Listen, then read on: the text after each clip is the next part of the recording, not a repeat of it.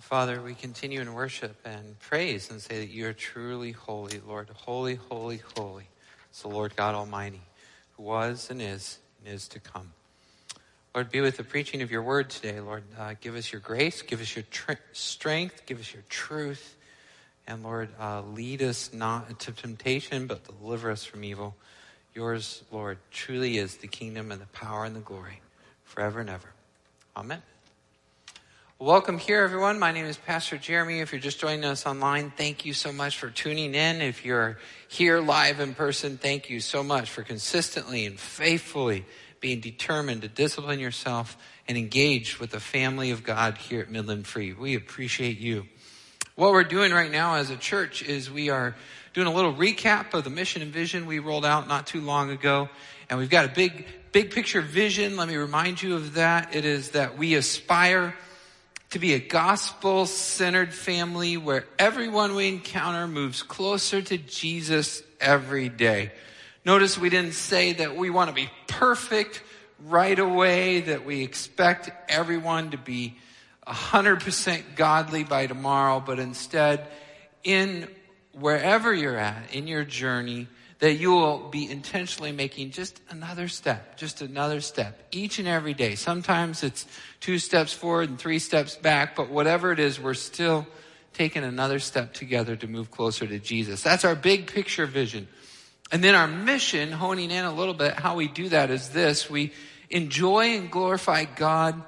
We embrace His Word and we engage the world. And then we'll do this led by the Spirit, not in our own strength, but by the Spirit, all of us, we hope, will welcome one another, will plug in and reach out. And so what we're doing in this mission vision recap is we're looking at the three E's, the embrace, um, sorry, the enjoy, embrace, engage. Today is embrace. Last week was enjoy and glorify God. And if you want to revisit that, just tune, just watch it online and that'll be a blessing. But today is embrace God's word, embrace God's word. Now, as we wrestled through the wording of this as a group of our leadership team, it was interesting to see different reactions. You know, some people who are more, you know, uh, touchy feely or physical touch oriented are like, yeah, we like that word, embrace, you know, like embrace. Yeah. And other people are a little different or like, whoa, that's a little too, you know, embrace? That's not me. And what we mean by that, we want to be clear, is regardless of where you're at on the spectrum of physical touch and affection and yada yada, the point is when we say embrace God's word, we want to own it ourselves. It's not something that we just, you know, let sit there and like, that's a nice book, you know, dust it off once in a while, cool. No, it's something we're like, man, we love this thing. This is it for us, the foundation of truth and life and godliness. That everything we know, everything we believe comes from this book. This is really, really it for us. By embrace, we mean appropriate, make it a part of yourself, internalize, hold to, cling to, just love and own God's word. Young people, hear me youth, children, please listen. You're going to need this book your whole life. Without it, you've got no direction. But with this book, you have guidance and wisdom and preservation and protection to make you whole. And so we want everyone, not just young people, but regardless of where you're at in life, as a Bible believing Christian, that's what we are. We are Bible believing Christians to embrace God's word. And so we're going to talk about that portion today.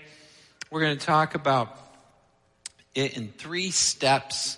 Um, they rhyme. They're kind of big words, but I think you know them and you'll get to them one way or another. But they are these three. Here's the three steps for today's movement along our journey, our sermon. It is purification, preservation, and sanctification. Purification, preservation, sanctification. Just for fun and to make sure you're awake, let's say that together this morning. Ready? Purification, preservation, sanctification. Excellent. Thank you so much. Purification, preservation, sanctification. We're going to start with purification. Just a moment ago, we sang this, you know, beautiful, uh, I don't know what to call it, reprise or something, end of the song where we cried out, Holy, holy, holy is the Lord God Almighty. And indeed, People who study God as the most important thing to study in the entire universe, we call them theologians, and they say this in the Theological Dictionary of the New Testament that the holiness of God reveals his inmost character or nature. It embraces all aspects of who he is, his omnipotence, his eternity, his glory, and as a result, it evokes awe in us. Let me read to you that passage from Isaiah that we referred to just a minute ago. This is Isaiah chapter 6. If you have a Bible, you're welcome to follow along. Isaiah chapter 6, um, beginning in verse 1. Isaiah has a vision of the Lord, and this is how he describes God and his holiness. It says, In the year that King Uzziah died, I saw the Lord seated on a high and lofty throne, and the hem of his robe filled the temple. Seraphim were standing above him. They each had six wings. With two they covered their faces, and with two they covered their feet, and with two they flew. And one called to the other, Holy, holy, holy is the Lord of armies. His glory fills the whole earth. The foundation of the doorway shook at the sound of their voices, and the temple was filled with smoke. Then I said, Woe is me! For I am ruined because I am a man of unclean lips and I live among a people of unclean lips. And because my eyes have seen the King of the Lord of armies. Then one of the seraphim flew to me and in his hand was a glowing coal that he had taken from the altar with tongs. And he touched my mouth and with it said, now that this has touched your lips, your iniquity is removed and your sin is atoned for the essence of who God is, his fundamental nature, is holy. Now, what that means for us is the same thing it means for Isaiah. When we hear that, it's a little bit unsettling. We want to cry out with the prophet and say, Whoa, whoa, woe is me, hold on.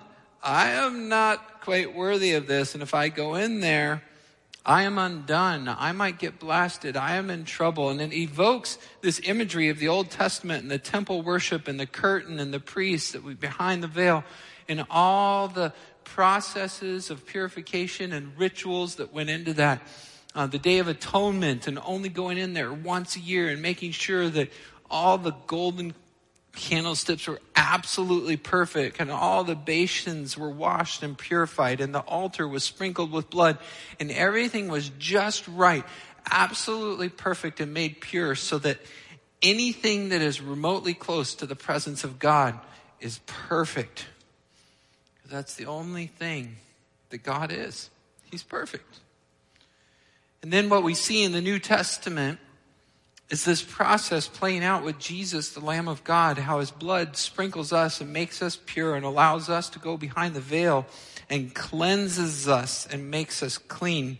And as a result, what happened in the Old Testament, this purification that was done through ritual and other things, in the New Testament is being done spiritually through the cleansing of the Holy Spirit and the washing of the Word.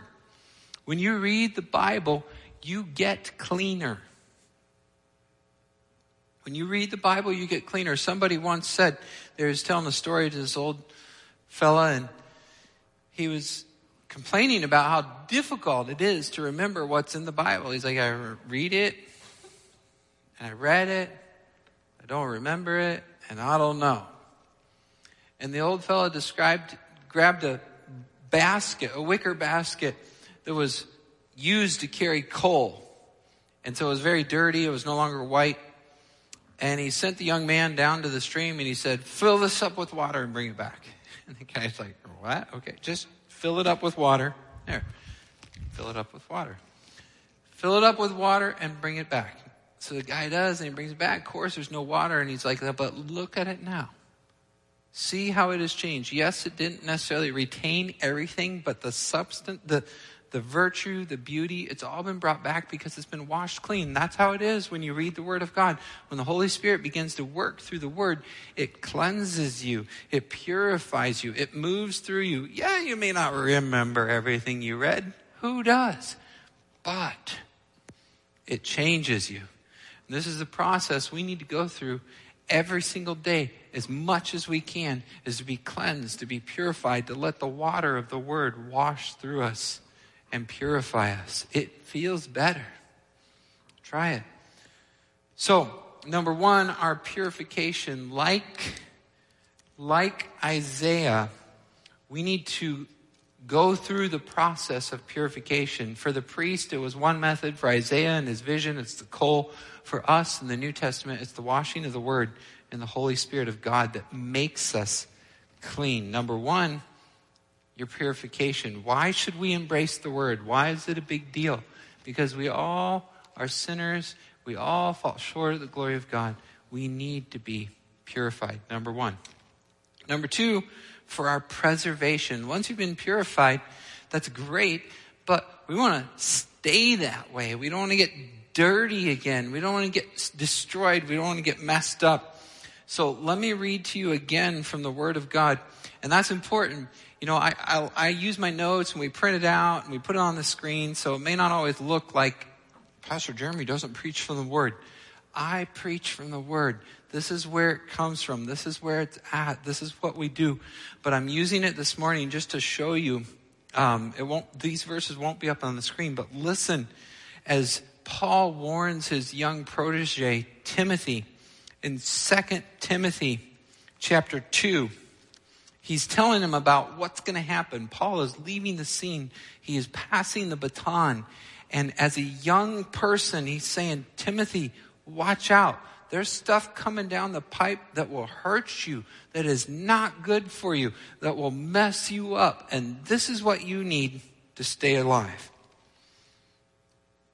2 Timothy chapter 3 says, In fact, verse 12, all who want to live a godly life in Christ Jesus will be persecuted.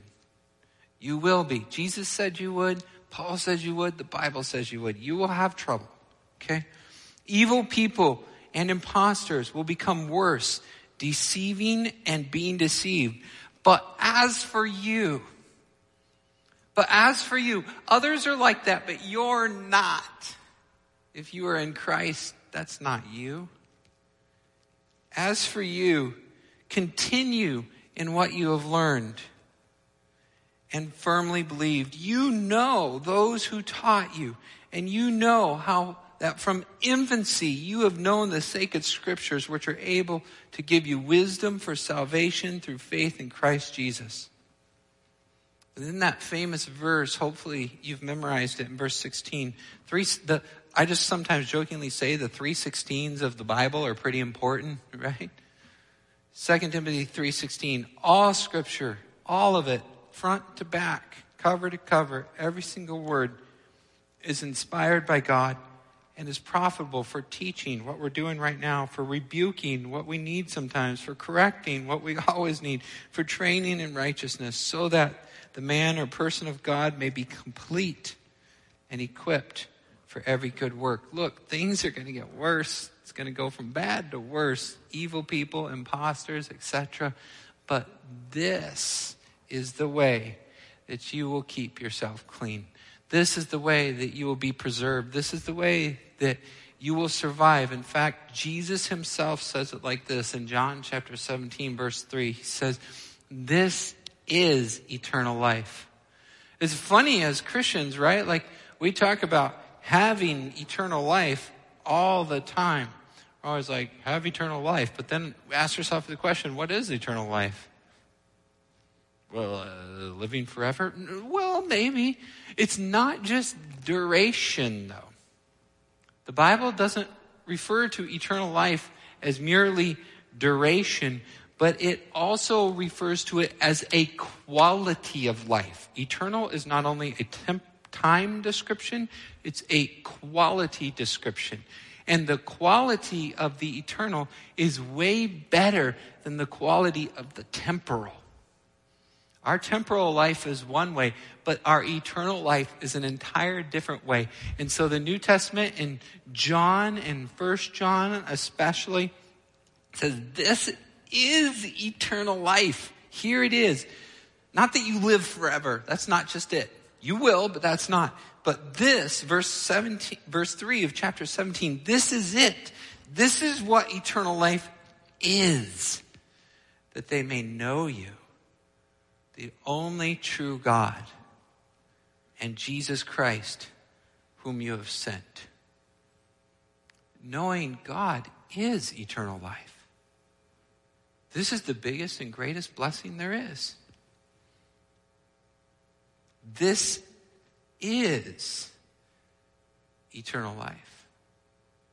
What does the church have that nobody else in the entire world does? We have the life changing, world saving good news of Jesus Christ. You want a blood drive? There's other places that have got that. You want a curling club? There's other places that got that. You got a quilting club, you want a basketball club, you want a soccer club, you want a choir, you want community service. They've all got that. People who believe exactly the opposite of us do good things. But what does the church have that nobody else in the entire world? forever and ever, for whatever reason, in the mystery of the infinite wisdom of God, He chose this broken and fallen body to be the bearers and proclaimers of His good news. We have the gospel. What you win them with, you win them too. Let's not win them with activities and other candy and junk. Let's win them with Jesus. The thing we have as a body that nobody else does. This is eternal life. This is what it is. That they may know you. Knowing God is eternal life. Number one, we need to embrace the word for our purification. Number two, we need to embrace it for our preservation. If we want to live forever, if we want to enjoy that quality of life, this is how we do it. And number three, for our sanctification. For our sanctification. Jesus says in John 17 17, sanctify them in truth. Your word is truth. Sanctify them in truth. Your word is truth. Let me remind you of our vision once, one more time. It says this we want to move closer to Jesus every single day. Do you want to do that? Is that something you're interested in? If so, then listen to what R.C. Lucas says. And this is so, so important. So important. He says, people cannot know Christ better without knowing scriptures. Do you understand that? We don't worship the Bible, we worship Jesus. But the thing is, everything we know about Jesus comes from the Bible. A Jewish historian by the Josephus names him once or twice, but other than that, all of our information is right here. If you don't read this, you don't know this, you don't know Jesus. You have to know the Bible to know Jesus. That's where we get all of our information about him. It is the only source for knowing Christ. Someone may tell you about him and you'll be partially informed and have incomplete knowledge. But if you want the fullness, if you want transformation, if you want to grow closer to Jesus, listen to what Lucas says. He says, people cannot know Christ better without knowing scripture better. It is only through an expository ministry that the word of God can be fully known.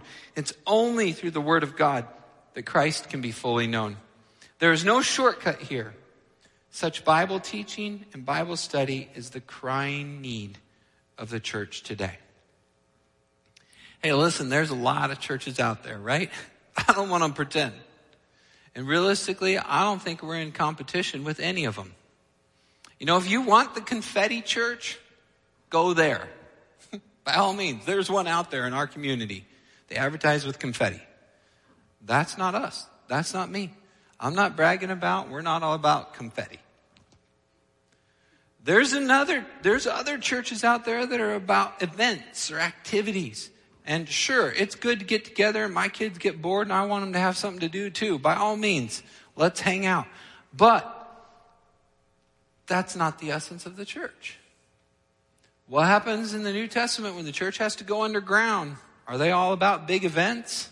By no means. They're small group gatherings, hanging out in their closets, huddling close together. That's not the church.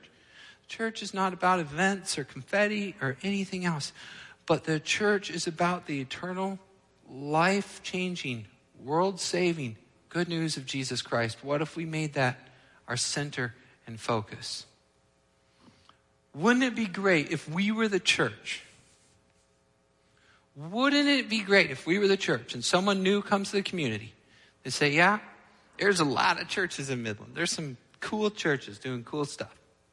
But if you want to know the Word, if you want to know Jesus, then there's only one place to be. Because there is one church more than any of the others that is committed to the Word of God and the truth of Jesus Christ. Wouldn't that be cool?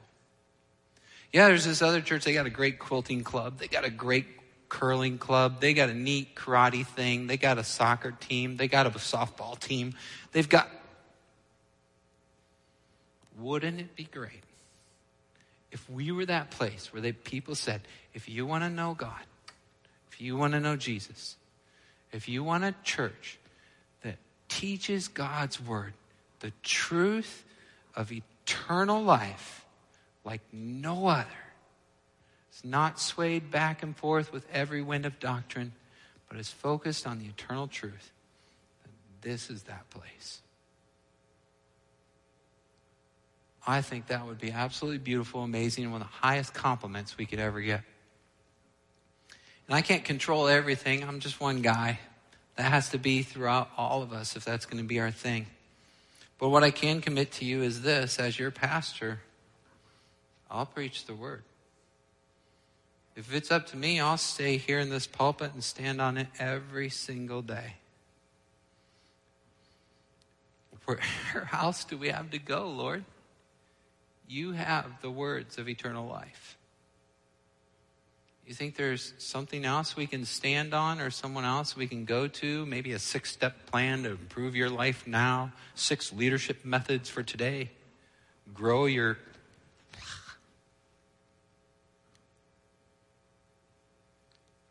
We have this.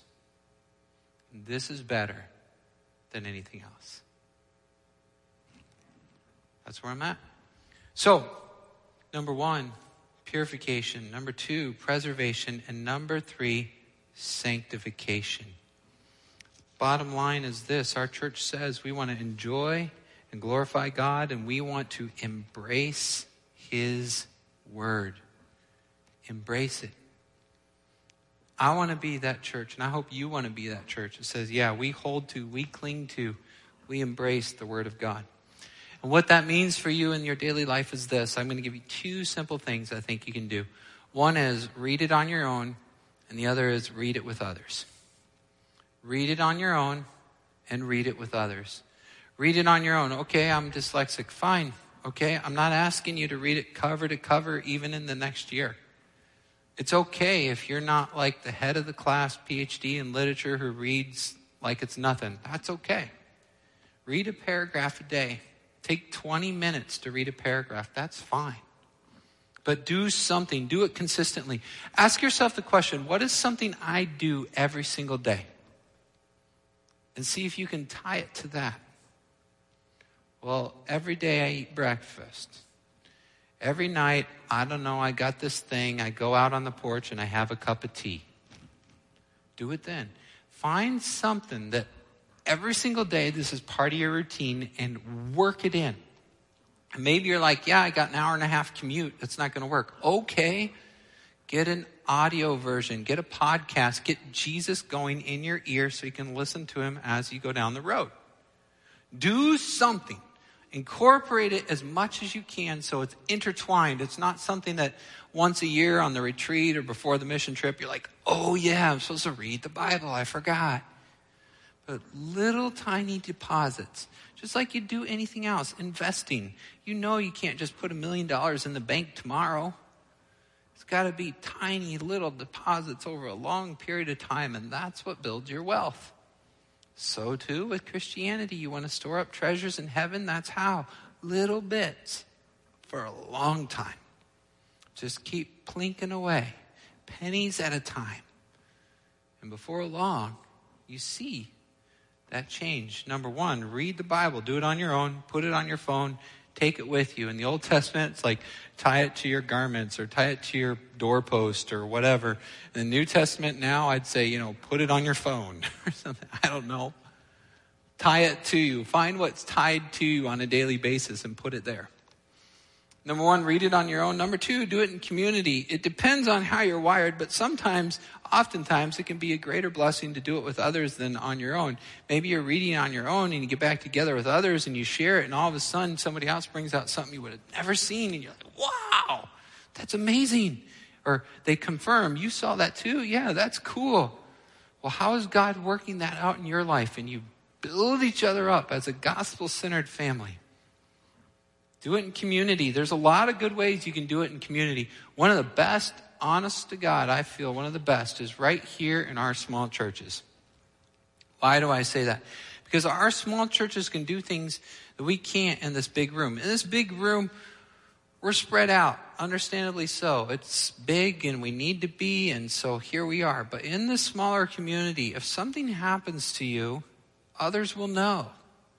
If you experience pain or struggle or you're going through something, there's people there that can pray for you and encourage you. If you're sitting out in the back row, I can barely see you. My eyes are blinded, the lights are bright, stuff's going, I'm thinking about what I'm saying. I may not notice if all of a sudden someone's not sitting there one Sunday. Don't get mad at me, I can't see you. But if you want to be seen, if you want to be known, if you want to be loved, you need to plug into a small group. That would be like a small church we do on Sunday mornings. Or you can do a small group if you can't do that sometime throughout the week, a life group, or form your own small group. That's fine. In the community, we have broader things like Bible study fellowship, what's called BSF. I always get confused in the acronyms. There's also CBS, BSF, CBS, community Bible study, Bible study fellowship, different times, different opportunities, all sorts of ways to connect with other believers in Christ. Find one, do one, do something. And maybe none of that works for you. Find a coworker who happens to be some sort of Christian in some way and talk to them. And if they're not a Christian, find someone and make them one. Do something, but do it in community. Number one, read it on your own. Number two, do it in community. Remember, our vision is to move closer to Jesus every day. We want to embrace his word. Why? Because this is eternal life. This is what it is. John 17, 3 says, This is eternal life, that they may know you, the only true God, the only way, the only truth, and the only life, Jesus Christ, whom you have sent. Purification preservation, sanctification. Embrace the word. Father in heaven, help us to embrace your truth. Lord, as you said, sanctify us in truth. Your word is truth. There's a lot of messages out there, Lord. There's a lot of them. We get them every day in many different forms. But I pray that despite all the noise going on around us, in our head, and in our hearts, that we would hear from you. Lord Jesus, please cause us to embrace your word. In your name we pray. Amen.